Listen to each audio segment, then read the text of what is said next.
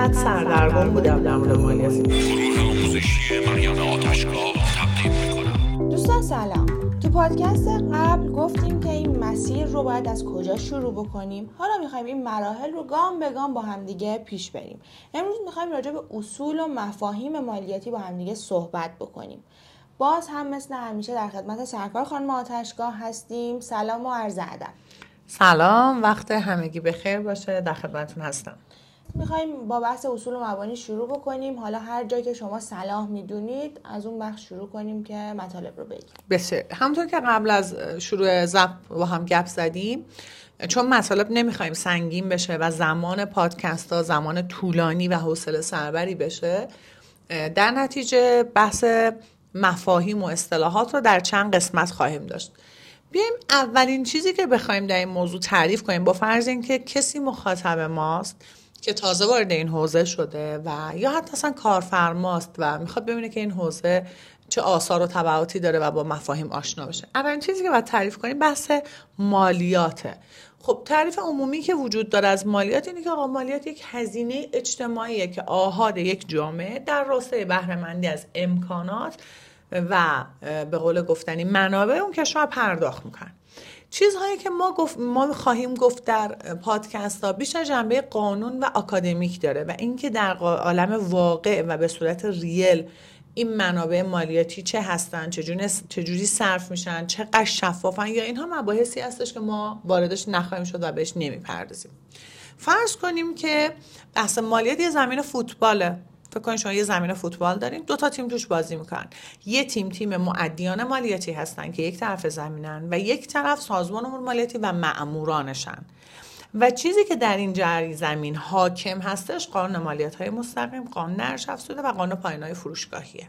یعنی قوانین حاکمه. دو تا تیم هم مشخصه. حالا هر کدوم از این تیم ها نقش ها و وظایف خودشون رو دارن. عین زمین بازی میمونه که هر شخصی توی اون تیم یه پستی داره یه نقشی داره. خب حالا ما می‌خوایم این زمین و قواعدش رو بشناسیم. اول باید بریم سراغ خود سازمان امور مالیاتی. سازمان امور مالیاتی موضوعی که در موردش باید اول از همه بپردازیم منابعی که ازش مالیات رو وصول می‌کنه. هم برای ما و ارتباطشون با سازمان هم مستقیمه. مثل یه وکیل مثل یک پزشک مثل یه کسی که میره مالیات بر ارث پرداخت می‌کنه یا مالیات بر درآمد اجاره پرداخت می‌کنه. ارتباطش با سازمان مشخص شفاف مستقیم بیواسط است. اون طرف مالیات های غیر مستقیم رو داریم. کسایی که مالیات رو پرداخت می‌کنن ضرورتا معدیان دارای پرونده مالیاتی نیستن ارتباطشون با سازمان مستقیم نیست و برای سازمان هم همیشه شفاف نیست که در بحث صورت حساب های الکترونیکی یکی از مواردی که در بحث صورت حساب نوع سوم وجود داره و حتی نوع دوم اینه که اصلا خریدار مشخص نیست. در حالی که مصرف کننده نهایی و هم داره پرداخت می‌کنه پس در تقسیم بندی کلاسیک ما یه مالیات مستقیم داریم یه غیر مستقیم. که حالا خود مالیات های مستقیم در بخش درآمد و سرمایه یا درآمد و دارایی دو بخش دارن بخش درآمد و دارایی. تو دارایی دوباره حق تم رو داریم مالیات بر ارث رو داریم. تو درآمد مالیات اشخاص حقوقی رو داریم حقوق رو داریم مشاغل رو داریم اتفاقی رو داریم املاک و مستقلات رو داریم. خب همه مواردی که وجود داره. اینها میشه دسته بندی پس من مریم آتشگاه وقتی می‌خوام با بحث مالیات آشنا بشم باید بدم از چه منابعی و مالیات بدم. حالا اینا هر کدوم میره در دل خودش جزئی تر میشه. مثلا در بحث املاک ما بحث مالیات خانه های مسکونی خالی رو داریم خانه ها و باقویله های لوکس رو داریم مالیات بر درآمد اجاره داریم نقل و انتقال داریم حق واگذاری داریم. یعنی یک طیف گسترده از منابع رو داریم. پس اولین چیزی که من باید یاد بگیرم که منابع مالیاتی چی هستن؟ که به نظر من در یک پادکست دیگری به تفضیل این منابع رو بیایم نام ببریم.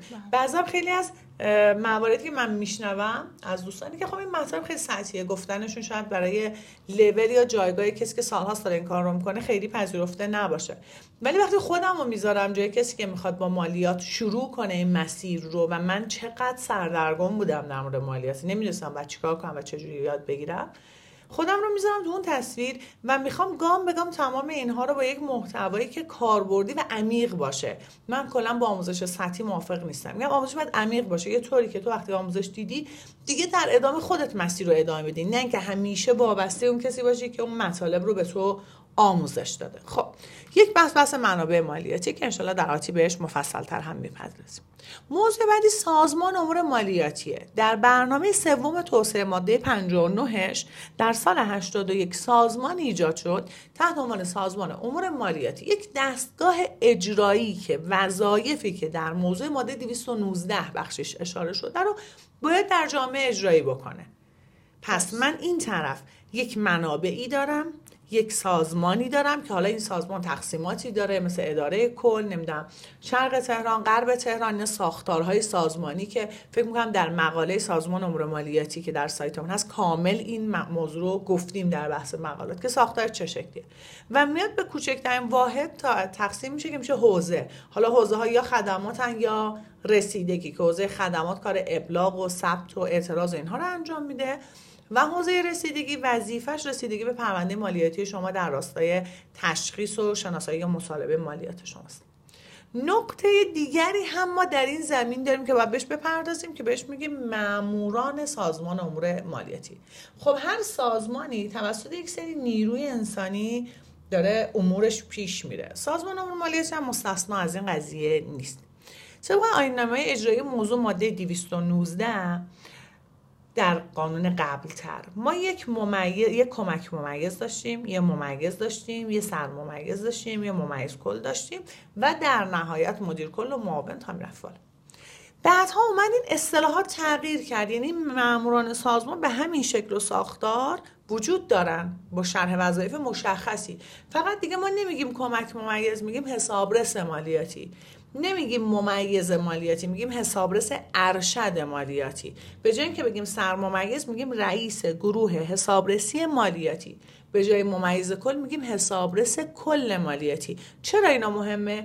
چون وقتی من می‌خوام برم یک درخواستی بدم به سرممیزم بهتره بنویسم رئیس گروه حسابرسی مالیاتی تا بنویسم ممیز کل. بخش سرممیز. پس دونستن اون جایگاه ها و نقشه به ما کمک می‌کنه. از طرف دیگه وقتی من ماموران سازمان رو بشناسم حدود اختیارات و قدرت هاشون هم می‌شناسم. وقتی می‌خوام من بخشودگی بگیرم می‌دونم پیش که چه کسی باید برم و تا چه حدی اختیارات داره که به من بخشودگی بده. خب ما الان این طرف زمین بازی رو شناختیم. سازمان می‌دونیم کجاست.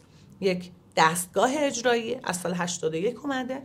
ساختاری درون خودش داره مثل مثلا اداره مالیاتی استان تهران اداره امور مالیاتی مثلا شرق تهران حالا اون شرق میشه چه حوزه مستقلات ارث و بخش بندی میشه.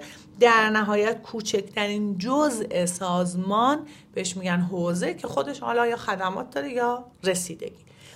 و باز یه بخشی داریم به اسم ماموران مالیاتی یا ماموران سازمان امور مالیاتی که این ماموران سازمان مالیاتی هم گفتیم که قبلا اون عناوینشون چی بود؟ الان عناوینشون چی هست؟ اینا کسانی هستن که در فرایند تشخیص مطالبه و رسیدگی پروندهای مالیاتی ما نقش دارن.